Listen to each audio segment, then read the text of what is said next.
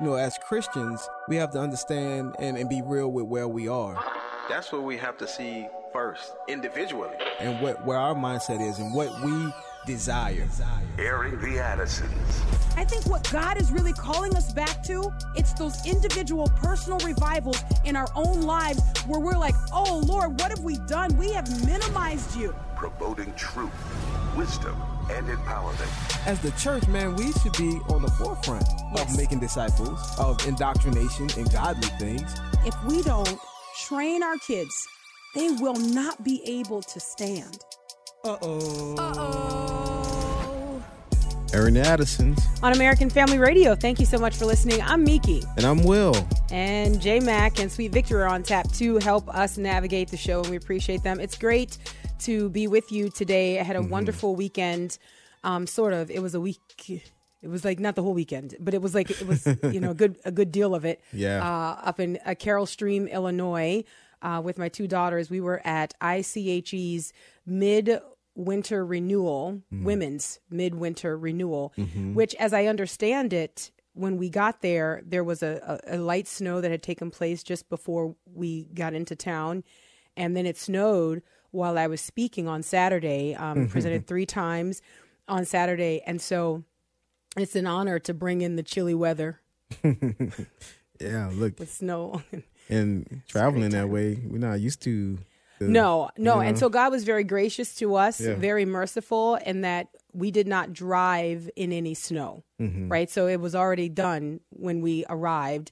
And then it just snowed while we were speaking. And then when we left, um, we just had the evidence of the snow on the vehicle, which is always so kind um, of people to help us when we're outside of our element.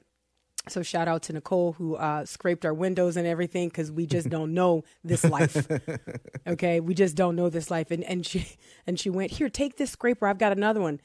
And I was like, no, no, no, really, we don't have any need for that. Like I'm ne- I'm I'm not going to use it again unless we get snowmageddon, um, like we did once here in the South in, in Mississippi. But that wh- when are we going to get that again? You should have received that. That that was a gift. She was trying to bless you. okay. Well, sorry. Thank you, Nicole. Um, got to make some great friends, which is always exciting. The girls got to make some great friends, which they're always looking for. And so that was wonderful. Had a really, really great time. Yeah. Um, shout out to my sister Tracy, who informed me um, that she's the white me. Yes, and I would like, I, would- I would like to say because I, I learned funny. that she listens to the podcast when she's working out, so she'll be listening to this tomorrow morning when she's working. so I just want to say, go ahead and press that incline. Come on, kick it up. Let's go. Let's go. Push it. Push it. Don't slow down. She's laughing now, which could cause you to lose your balance if you're on a treadmill. Be careful. All right, Be careful, careful. Tracy. Um, anyway, it was a great time. But here's the thing: I did not know that while I was on the interstate with our two daughters, just having great, great fellowship, laughing together, talking deeply about issues, nine hours and some change is a lot of time to visit with your teenage daughters. Okay. Mm-hmm. So we enjoyed that time and we made the most of it, which is why we travel with our kids so that we can do that. Um, here's what I didn't know was happening while I was on the interstate on my way to Carol Stream, Illinois. I did not know that over a million views, okay, uh, was being enjoyed or were a million views were being enjoyed by people uh, looking at an Andy Stanley clip but I did learn from I, I learned this from one of the elders at, at my local assembly here, who you also happen to know, uh, Abraham Hamilton III. So you know, right? That's right. So that's what we get. So so we learn this as a warning. Yeah. He talked about this to warn us, which is so refreshing, right? That shepherds warn the flock and say, hey, this is something that is circulating, and it is my duty and my responsibility to warn you. So, um, so we were warned about this in our Sunday service on yesterday, and I was unaware of it. And as someone who watches the culture, I was like, well, I got to find out. I got to do a little more digging. And so I found the clip, and then I wondered, okay, where did this come from? Uh, this is Andy Stanley talking about gay people in the church and it's very important the way he terms this and you're to you're to hear the clip and I'm to tell you why I think this is important even before you hear the clip one um what he says is very dangerous what he says is very dangerous two this was presented at a conference last year for ministry leaders so it makes his comments hmm. even more dangerous because now what he is doing is almost sort of like a virus that is being sent Right. out from a collection of people who are responsible for other people, possibly all across the country. All right. Hmm. So Andy Stanley is an elder. He oversees he oversees a church, um, North Point Church, I think is the name of the church, North Point Church, um, in the Atlanta area. I want to say, I guess I think I'm right about that. Um, but this was in the not Atlanta area for sure. this was not a message just given to his congregation, which it would have been bad enough if that had been the fact or had been the case. Right. But this was from a conference called the Drive Conference, the Drive Conference. And this is a conference that equips ministry leaders. So people coming from all across the country to learn how to do ministry, ministry to youth, Right. ministry to kids, ministry to singles, ministry to marrieds, ministry, ministry, ministry, how Right. to quote unquote minister at your church. And why do I put ministry in quotes? Because ministry is a real thing. But when it's bad ministry, it's quote unquote ministry. okay. And so this is very dangerous. But I want you to listen to this clip here. Um, this has well over a million views online. Again, it's from 2022, but is circulating now. And I think, man, it, it's so important for us to understand that people just because they have a large gathering or because they have a large church does not mean that God is approving of their ministry. Like we we have to understand this. Like this this idea that bigger is better, which is really an American conviction. Um, we kind of we made that great, right? That just why have it small when it can be big? Just bigger, just more.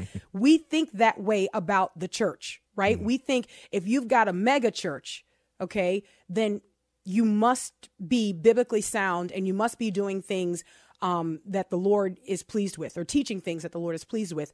Um, unfortunately, what we find this is not true for every large church. I want to be very clear here. Right, This is not true for every large church. There are large churches that are maintaining their faithfulness and their fidelity to Scripture.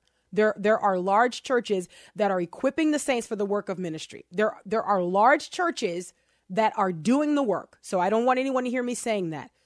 Um, largely, though, there are large churches that are not. Okay, and because the goal is just the large church, it's it's not the equipping of the saints. It's not, um, you know, it, it's not maintaining faithfulness to, to to God's word. That's not the thrust of the ministry. Far too often, what you find is that the large church just wants to maintain its largeness, yes. if you will. Right. All right, so huge problems with what you're about to hear, Andy Stanley, um, but even huger problems because it's a conference where other ministers have gathered to glean and to learn and to go back and implement.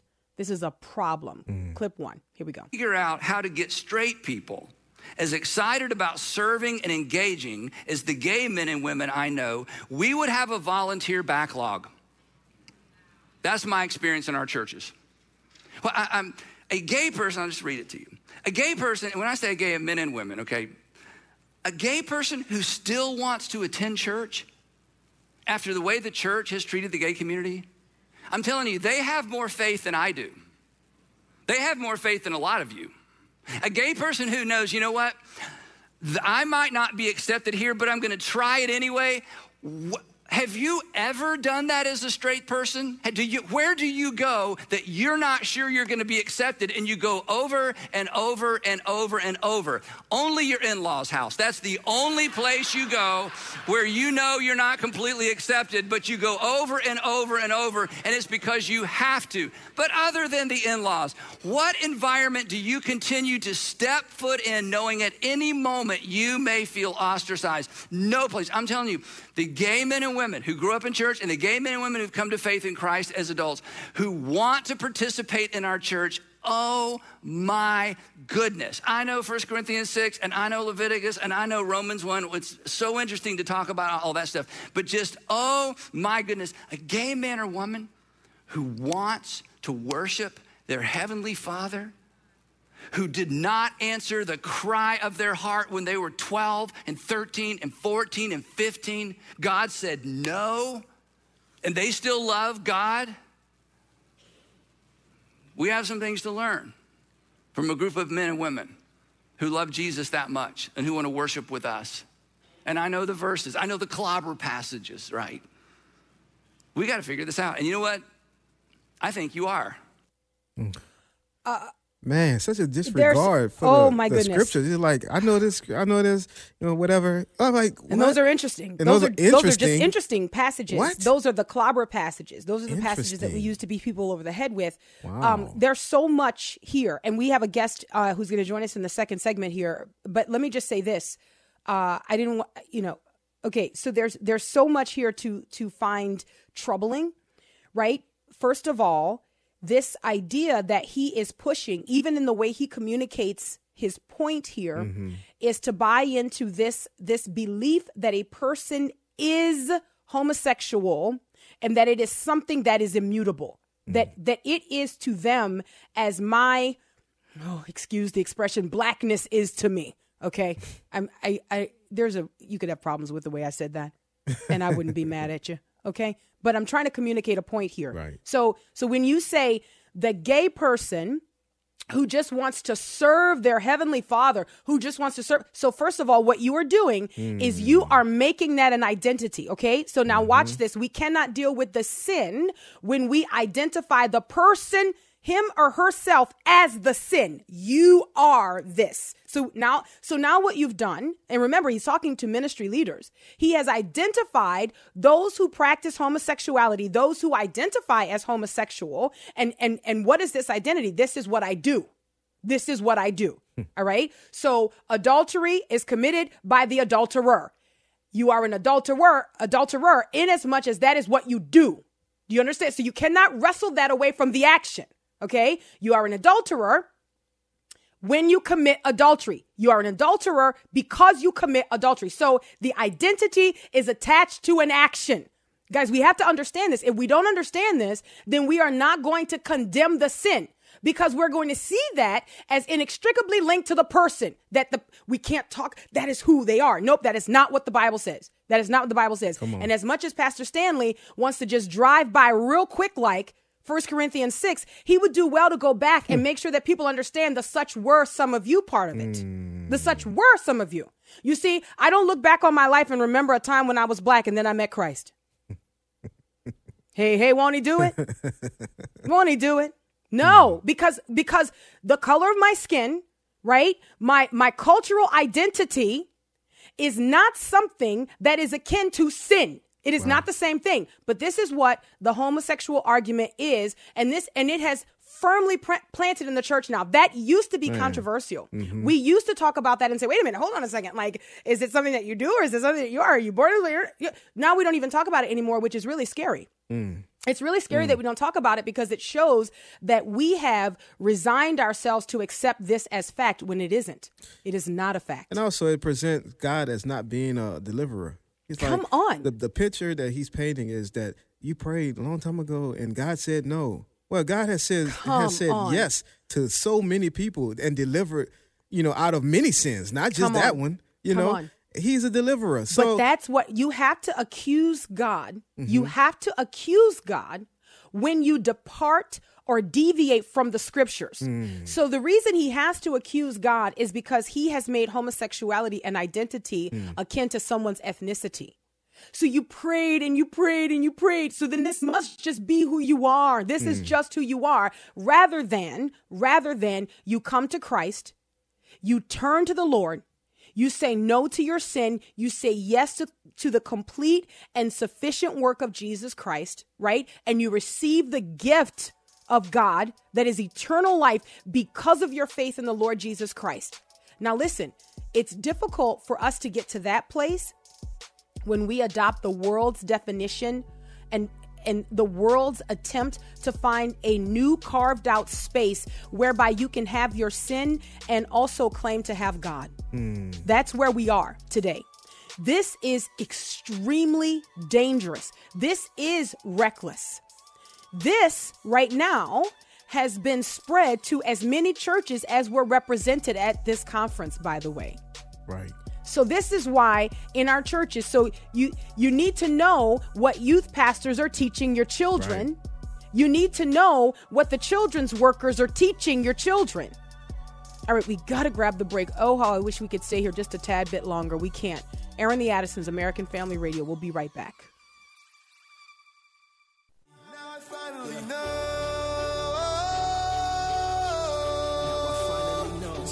Comes and it goes.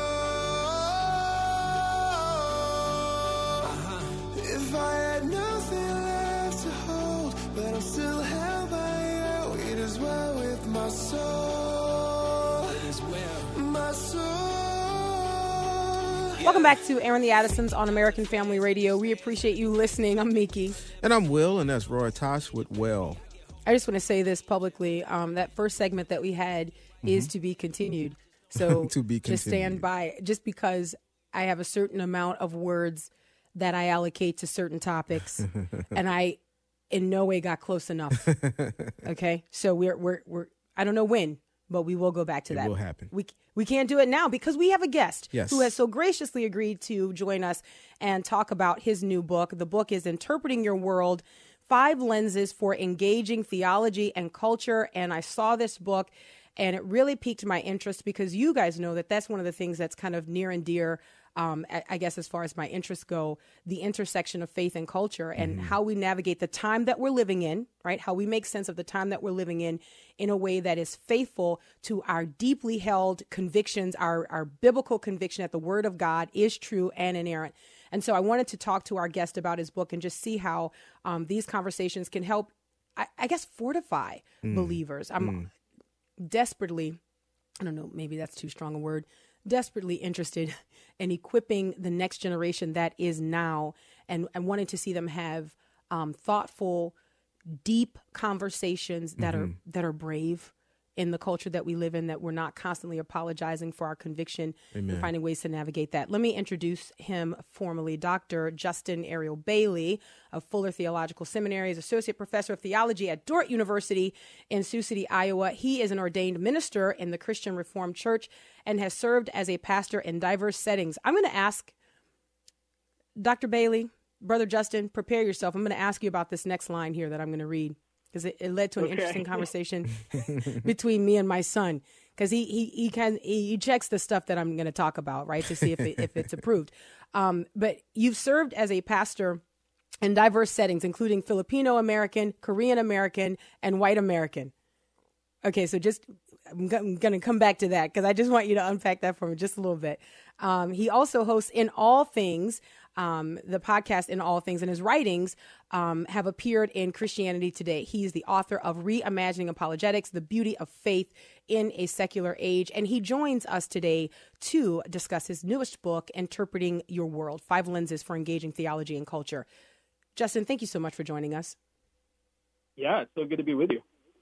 So tell me about um, serving as a pastor uh, in diverse uh, or serving diverse congregations. Tell me why that you find that that is noteworthy in the way that you are faithfully serving the Lord today. Yeah, so a, a big part of you know you mentioned your your interest in navigating the culture faithfully. So I'm Filipino American. My parents met and married in the Philippines, and uh, and then uh, I was born here, and then I grew up sort of you know, bicultural, and um, wanting to figure out what that meant for me to exist in multiple spaces, cultural spaces, but having my deepest identity being rooted in Jesus Christ. Uh, and one of the things I always found most beautiful about the Christian faith is that it's translatable into every language and every culture uh, in a way that renews every culture, even as it calls every culture to uh, to repentance and the obedience of faith. And uh, and so the diverse uh, the diversity piece, um, in some ways, to me, is is a testimony to the beauty of the gospel. How the the gospel doesn't create uniformity. It doesn't create a monoculture uh, That's but right. it, it, it flowers forth in all of these beautiful ways in the different contexts uh, in which it, it, it finds itself. And that's sort of what I'm trying to do in the book as well, is to kind of navigate those multiple spheres of belongings, uh, spaces of, of meaning and identity, while being most deeply rooted in, um, in, in the gospel of Jesus Christ. Yeah, no, I think that's awesome. You know, w- one of the things that I think is really cool is to be comfortable enough as a Christian, as a follower of Christ, to be able to address address culture and ethnicity without it being weird. Like to just Right, like or I like being able to just say, "Hey, Justin, I want to know. Like, tell me about like you're serving in these various capacities, or you know, serving these different congregations, without having Mm-hmm. to give all of these disclaimers. No, I like Filipinos, and I like like I feel like sometimes we are, you know. I don't know. Like we're so afraid of each other and we don't need to be. There's an incredible amount of freedom and the Bible, man, is so expressive in the celebration of diversity and, and the gathering of believers and what Christ did to unite us under this one banner that we have been forgiven and that in him we now have eternal life. So I think it's cool that you um that you lead with that in your bio. It's the first time I've ever seen anything like that. Yeah, you know, it's really fascinating. I, I now live in, in in Iowa, and you know, sometimes I say that now I, I work with Dutch Americans because that's the predominant uh, ethnic immigration story, and I, I like that, you know, um, because it acknowledges that everybody sort of has an ethnic story, um, you know, that is part of what God has done, and God is knitting together uh, all tribes and tongues and nations um, in in one beautiful body of Christ. And so I, I love talking about people's ethnic stories and, and the sort of food that they, you know, I always tell my students, you know, you say you don't like ethnic food, but everyone's food is ethnic, right? Depending on where, Right. where you yeah, come that's right. Right. you know and uh and, and so just just to to remind students that that's one of the most beautiful things about the way that God's created us is this creational diversity and if you think of the day of, the day of Pentecost everybody hears the word of God in their own language not not in one language Yeah. uh, but that God translates the gospel, as it were, into the heart languages of all these people that are gathered that day, there on the day of Pentecost. And um, and so those stories that we have are important. They're not the most important thing about us. Uh, uh, the most important things that we belong to Christ, but they are so important um, in in the diversity that God has given to us. Oh man, if we could understand this, I think that Mm-hmm. we would return a certain amount of effectiveness to the Lord's bride. Like Yeah, our our yeah. ethnicity and our culture is not an afterthought to God. If we believe that Acts seventeen twenty six is true, that Mm. the Lord has done this on purpose, that He had a plan for where we would be born and the time that we would live in, and that the Lord uses us. As a result of what he caused to be, like the time that we live in, the cultures that we are born into, the Lord uses us to advance his church, to enlarge his kingdom. And unfortunately, we've allowed outside culture to infiltrate the church and cause us from one extreme to the next or one extreme to the other to either make too much of this or to to not make much of it at all and i think both of those actually misses the mark Yeah, one other thing that I thought of while you were saying that is, um, you know, being Filipino American, but then working in other ethnic contexts, where where it's where it's Korean American or Dutch American or whatever, whatever you might say, is whenever you're the outsider, um, it kind of puts you in a particular posture of humility as a learner. You know, especially if there's a language barrier, you have to learn someone else's language, and that requires some level of humility and some level of patience uh, and even the willingness to look foolish. And I think that it's good for all of us to experience what it's like to be the outsider, uh, to come into a situation where we're not in the majority and and see and be secure enough in Christ that we know who we are, we know whose we are, and so we can learn and not be threatened by the difference that we encounter there. Very good. Yeah, that's it's very good. Very encouraging. Um, and so let's just dive into the book, Interpreting Your World: Five Lenses for Engaging Theology and Culture. Why do you think at this point in the history of the church, um, as we look at uh, faithfully executing what is the the expectation the Lord has of us to live in the world, not be of the world, but to live in the world? Um, why do you think writing this book is important at this time? Yeah, you know, I, I obviously wrote this book primarily for my students, um, who I felt like I wanted to give some tools uh, for thinking about interpreting the world in which they're living. Uh, you know, a lot of times we have a tendency between two extremes. Either we are, um, to use the analogy of birds, like an ostrich, we put our head in the ground and pretend like nothing is happening, or we're like a pelican, we scoop up everything and don't really have any sort of discernment uh, in Oh. what we're taking in. And so I was trying to write a book that uh, was careful and curious, but at the same time really convicted um, in thinking about the cultural setting in which we live, because culture is not something that's optional. All of us are deeply formed by culture. It's part of us. It's contagious. Um, you know, it's not something we can just pick up and set down and decide whether or not we want to engage it. No, we are part of culture. It is part of us. Yes. And so we are all found in this sort of field force of cultural forces that are always shaping us. Uh, we're also planted in a particular place in which uh, certain ideas grow in the soil uh, in, in, which we're planted, and certain ideas don't grow. You know, think of the parable of the sower. Uh, mm-hmm. Certain things have the life choke, choke the life out of the the seed. Uh, and so knowing what that soil is like and being able to, um, yeah, plant gospel gospel trees in the soil requires being able to understand the soil uh, in which we're planted. And so there is a sense in which I'm, I'm trying to help uh, my students, but really anyone uh, who uh, recognizes the fact that they are part of culture, to do that with greater fidelity to the gospel, mm-hmm. but also uh, greater curiosity um, in taking first the posture of a learner and learning what we can, but then also listening for the voice that tells us what we can't tell ourselves, which is, of course, the voice that we find in Scripture. Mm, yeah, so good. So here's what I, would like to do I, I would like for you to permit us, Will the Great, and myself, and all of our listeners um, all across the country who are tuned in right now to audit your class. I, I would like for you to kind of set us up and help us to understand how we take this almost step by step in understanding. So there are five lenses that you identify in the book and I would like to work through them. And I know that we cannot do this extensively because we haven't paid tuition. So what I would like to do is just sort of get the Freeman's uh, version of it, but then also sure. I want you to identify some of the terms that you use in the book. And I think a great place to start because I think when people hear this, they will automatically recognize, oh, yeah, that's true. These things do exist in culture talk first about cultural artifacts and, and what we identify from our culture and then how we approach those things. And then let's break off into these five lenses that you outline in the book. Yeah, a cultural artifact is any uh, cultural phenomenon. It is television shows. It is podcasts. It is uh, albums, pieces of music. It is uh, cultural movements. So anything that later anthropologists would be able to point to and say, this is something that characterized this this culture at this time. Uh, and so uh, I always have students write papers about particular cultural artifacts uh, because they are meaning-filled uh, practices that don't emerge out of nowhere. So mm-hmm. they have uh, a place that they come from. They have a world of meaning that they represent, and then they form us in a particular way, and we do something with them.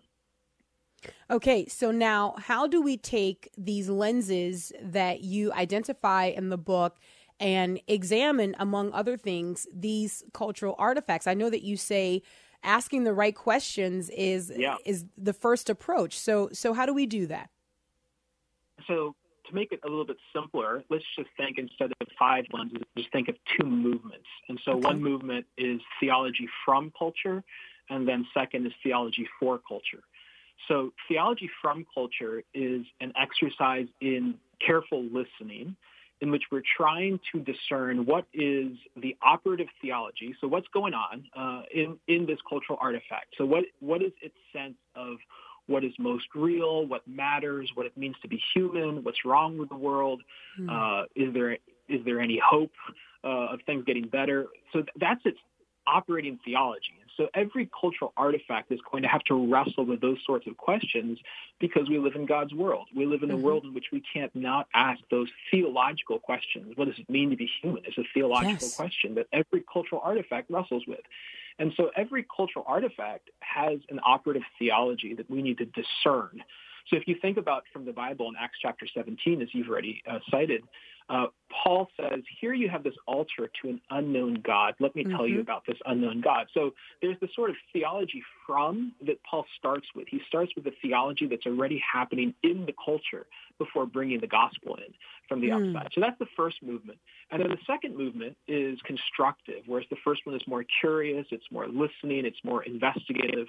Uh, the second movement is more constructive. This is a movement in which we say, in light of the gospel, what do we make of this? Uh, uh, what is the critique that the that the gospel brings, and what is the completion that the gospel brings. So again, to use the example of Acts 17, there are things about um, things about the Athenian culture that Paul said, "You got that right." He quotes some of their poets, right? He quotes Yeah. some of their uh, some of their texts and says that you were right about this, but here's what you didn't get right. You know, Mhm. here are the things that that can only come from the outside. Uh, and then he, he tells them the gospel of, of Jesus and the resurrection of Jesus.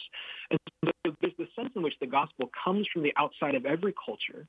So God is at work and present everywhere, but the gospel is not. The gospel always comes from the outside uh, with a word of critique, with a word of completion. It calls every culture to repentance and to obedience. It renews, it heals, it restores uh, every culture. And so theology for culture is this movement of constructive engagement saying, what does the gospel give to us here? What does the Mm. gospel uh, call, call to question? Uh, how does it call us to, to account? And, uh, and, and what direction does the gospel tell us to take this? So it's sort of a movement of listening, and then there's a movement of, of constructive engagement. And so those would be the two movements, and all five of these lenses uh, that we would we would do both of those things. We would spend some time listening for what the culture, uh, the cultural artifact says about um, each of these lenses, and then we would say, now what is the unique contribution of of the gospel to this? So mm. just a question with that, because it seems like with the culture, the first one is okay, listening, you know, but when you go to give the construct constructive evaluation. criticism- yeah, it's like no, no, no, because the, everything seems to be driven by feelings, you know. So how do you cut through that to actually give that evaluation? And maybe we have to answer have, that a- after we, the break. we have about 30 seconds. Let me do this because I, I took too long with my setup. So then Will the Great got to his pertinent question and there was no time. I am sorry. Okay, I apologize. So I would like to pick up with this question on the other side of the break because I think that you're absolutely right in your observation. The culture doesn't have a problem, and I don't mean to personify the culture, but the people don't have a problem with the investigation aspect of what our brother Justin is talking about. But when you get to evaluation, where you start to then offer a constructive criticism of what has been adopted, mm-hmm. usually there's a problem there. So let's unpack that when we get back. Airing the Addisons, American Family Radio. Stay close.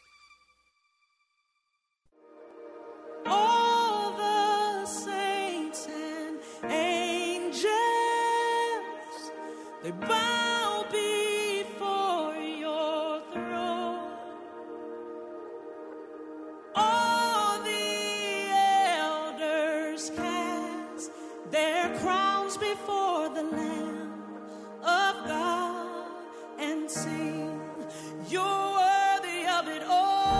Welcome back to Airing the Addisons on American Family Radio. Our brother, Dr. Justin Ariel Bailey, joins us today to discuss his latest book, Interpreting Your World Five Lenses for Engaging Theology and Culture. And we have all been um, blessed to be able to audit his class and kind of get a feel for how a professor teaches theology students how to navigate culture and to be. Um, devoted to the scriptures, to be devoted to truth, but also engage culture in an effective way. And before we went to the break, uh, we were talking about uh, this, I guess, I don't know, the two step approach to navigating culture. That may be an oversimplification. That confirms I should not be a professor. Okay. Um, so, moving from investigation to evaluation. And Will the Great asked the question before we went to the break like, how do we navigate people being totally fine with us investigating their culture and their cultural artifacts? But when you start to evaluate those cultural artifacts, then usually there's a problem. Um, have you observed this? Yeah. So I think a few things. So uh, James instructs us to be uh, quick to hear, slow to speak, slow to become angry. And so I think this is sort of a posture that's underneath that, that we listen long first before we speak. And so there's the sense of, I think there was a famous apologist who was asked, if you had an hour with someone who didn't believe, what would you, what would you say to them? And he said, well, I listen for 50 minutes and then I know what to say in the last 10 minutes. And, um, and then I, I think that's what I'm after here is that we are taking uh, cultural artifacts seriously enough that we're able to discern the, the longings and spiritual hungers and spiritual directions and misdirections underneath. That doesn't mean that the gospel will no longer be offensive. There is no silver bullet to reduce Right. uh, the offensiveness of the gospel to um, to the human heart. Um, but we want to make sure that what is offending is the gospel and not something else, like maybe us being rude or not, you know, not taking the time to hear them. I'll give you an example. Uh, a, a few years ago, my wife had a coworker, not not a believer, um, and uh, they got to where they had a close enough friendship where the coworker said to my wife, she said, "Well, why are you raising your children?" Uh, this is in Cal- this is in Los Angeles. Why are you raising your children to be Christians instead of just letting them choose uh, what they want to believe for themselves? And you know, I, I often present that scenario to my students uh, just to say, how do you react to that? Because most of us react pretty defensively. Uh, most of us are ready to fight. You know, like because here you're, you know, making I'm harming my children by raising them with faith. And uh, and what my wife did, uh, which is not has nothing to do with me. It's it's why I married her, and it wasn't getting credit. Uh. She, she said she she immediately recognized that underneath this question is a longing for freedom, right? A longing a longing to to be to be free, and so she basically just reframed it. She said, "Well, you know, that's not really how we think about it, because for us, uh, faith has been." A faith in Jesus Christ has been the most liberating thing we've ever experienced, and we mm. couldn't imagine a greater gift to give to our kids. Mm. Oh. And uh, and the friend, the coworker, was like, "I have never ever heard anybody describe faith that way. So can you tell me more?" Right? Wow. And so this, this is sort of what I'm saying. It, it still requires so it it, it is a, a freedom within boundaries, right? It's mm-hmm. not a it's not an absolute freedom that you do whatever you want, but it's Right. a freedom in which you're being unleashed to become everything that God created you to be. And unless we can listen to people long enough to discern, you know, that deep hunger of the heart that will be fulfilled in Christ, uh, then perhaps we'll, we are offending them with things that have nothing to do with the gospel because we haven't taken the time to, to listen uh, to to what's actually going on. So it's, this is not a strategy for reducing um, the natural uh, human heart's resistance to the gospel. Obviously, that's something that the Holy Spirit uh, o- overcomes, and, and we enter into that and seek to be winsome and, and gentle and kind. Uh, but uh, it is a, a strategy that seeks to help us be uh, s- slow to speak, quick to hear, uh, slow to become angry, uh, especially in a time that people are pretty quick to become angry. Mm, yeah. Wow, that is so refreshingly measured. I think it's and wise. I, think it's, so wise, wise. too because we are in a time where you know it's it's like if you bring out uh, the godly answer or something you know Mm-hmm. from scripture is uh, immediately it's like oh no you know but to be able to listen and to hear and to have the response like your wife had I think Yeah. is very measured and and it's very it's very wise. Yes, and it, which I, I see as a gift of the indwelling power of the Holy Spirit. Amen. Because one of the other things that I'm picking up on as Dr. Bailey's talking here is that there is an incredible amount of discernment that mm-hmm. is That's right. necessary in mm-hmm. engaging this culture because you've got to be, even while you are evaluating, you still got to kind of be investigating because what you're trying to do is get to the question beneath the question. Like you you've got to be listening and asking the Holy Spirit to reveal to you the deeper desire than the one that has been But expressed. but you have to have that uh, in mind, that aim, because what That's right. could happen is just a lot of listening and no answers for you know uh, biblically for those those questions. But I think when you when you go in genuinely, I'm going to Mm-hmm. listen. I'm going to hear. I want to be able to answer. You know, in a wise way. I think you can do that. But sometimes we get to the point where we don't give the answer, and that's not good at all. Mm, Dr. Bailey, what would you say to that? I think that's a great point. What would you say to that? Yeah, it is a good point. So I'll just start by saying that um, I think that this is the point I make in my earlier book, Reimagining Apologetics, is that discernment is the umbrella under which defense of the faith happens. So if we if we focus on defense of the faith, we might win the argument but lose the person. But discernment says, what is God doing already in this person's life? And so that means that I must be in conversation with God to say, God, what are you doing here? Yes. What is it that you want me to say? When is it my moment to speak? Um, and if we're not doing that, then we might miss our moment to speak, right? Uh, it might be our moment to speak and we are silent. Mm. Uh, so it says to be slow to speak, not to not speak, right? So the gospel must be proclaimed. It is something that is spoken. It, it, it, comes from the outside. But it comes in a posture of discernment where I am con- consciously and constantly saying, Lord, what are you doing in this person's life? Um, where is it? When is it my moment to speak? And again, that that is more art than science. It's not going to be the same thing in every conversation. It's not going to be the same thing in a relationship.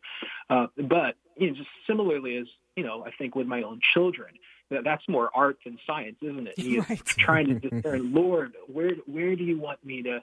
Where do I need to be more gentle? Where do I need to be more firm? You know, it, Yeah. it's it's this constant dialogue that you're having uh, with the Lord, and it's not just a conquest where you're trying to win the argument. Mm, that's Mm, good. So good. I, I want to get into unpacking some of these lenses here. But before we do that, Dr. Bailey, where can our listeners connect with you and pick up a copy of your book? Yeah, the book is available online wherever books are sold. So Amazon, Barnes and Noble. Um, it's Baker. Baker is the publisher, so you can go to the publisher's website. But it's available uh, most places the books are sold.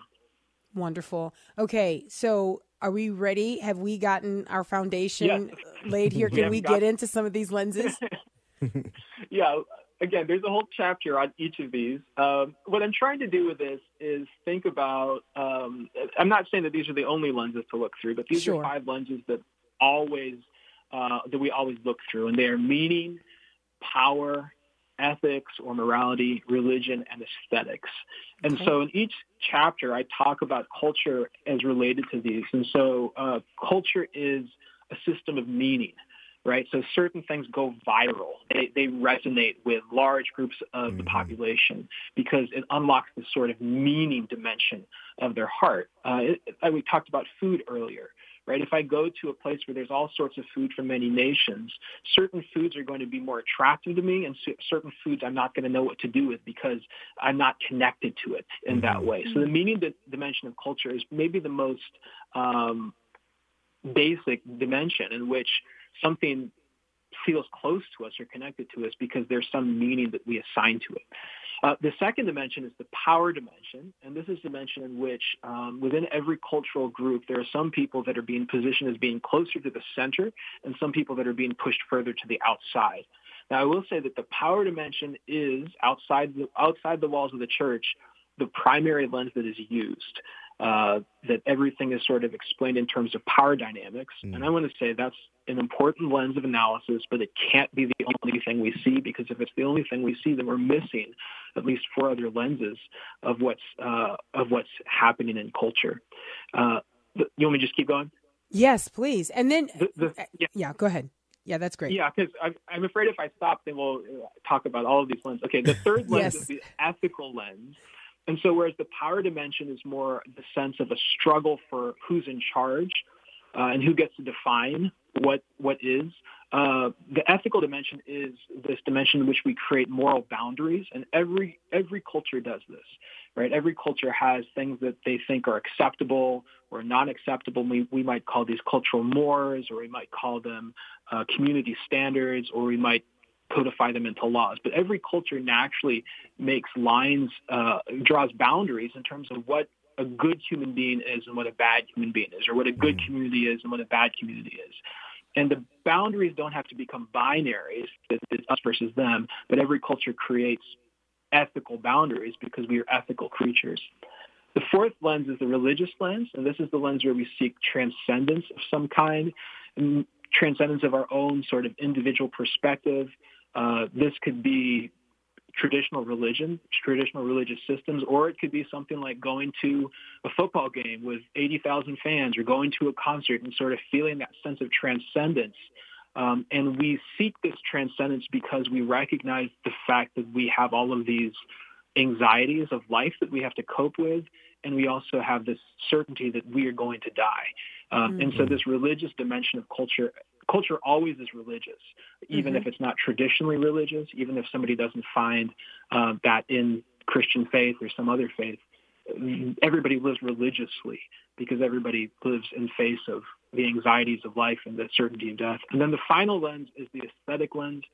Uh, this is maybe the simplest uh, layer of culture in which there are some things that we do just for the heaven of it, right? We whistle while we work, you know, we sing in the shower. These are all cultural things, but they're not really accomplishing anything. You know, we build sand castles on the beach even though we know a wave is going to knock it down. They sort of talk about this lens in the sense that in these things that we do just for the joy of doing them, we get a sense of the kingdom of God, uh, just the joy of the kingdom of God that, that has value in and of itself uh, because heaven is a world of joy. Mm, this is okay. So what I'd like, I, I really believe that as we are engaging information that to us, I think some people, especially when they hear a professor talking, right? I think there are some people who are like, well, I don't know if I can really make heads or tails of what he's saying. But I think everyone connects with the examples that illustrate what you're saying. And so I think the one that you used just a minute ago with your wife and her coworker was just brilliant to make the point of how we um, not only investigate, but then also evaluate. We're listening. Um, what other illustrations do you have that help us understand one or two of these lenses a little bit better? Oh, let me think. Which one? Which one would you like to hear more about? um, okay, let's let's do morality. Let's do morality. So, what Yeah, so questions moral- do we ask? Yeah. Yeah, so the moral lens uh, is the one in which we say, um, what does it mean to be a good human being? Right? All of us are sort of having that conversation. So maybe this is another way into these five lenses. Uh, everyone is already having conversations about meaning, about power, about ethics, about religion, and about aesthetics. Uh, and so I want to enter in and listen to what people are saying about that, and then say, what is the contribution that the gospel gives to this uh, to this particular um, sphere of conversation? And so, if we take, for example, uh, the the line of morality or ethics, So think of the phrase that people use all the time um, on the right side of history, right? Um, so this phrase is often used to recruit the judgments of some imagined future community, uh, so that I end up in the majority, right? So I might I might not be in the majority now, but given enough time, everybody will sort of believe the same things that I believe later, and so I'm actually in the majority because I'm going to be on the right side of history, right? So this sort of imagined perspective of being on the right side of history is a way that we seek to justify ourselves.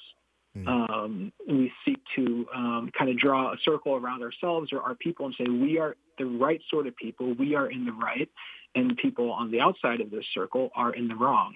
So again, I'm not necessarily making a value judgment about people who make that statement. I'm just noting that anyone who says we want to be on the right side of history or we're on the right side of history is talking about culture through the lens of ethics or, or morality.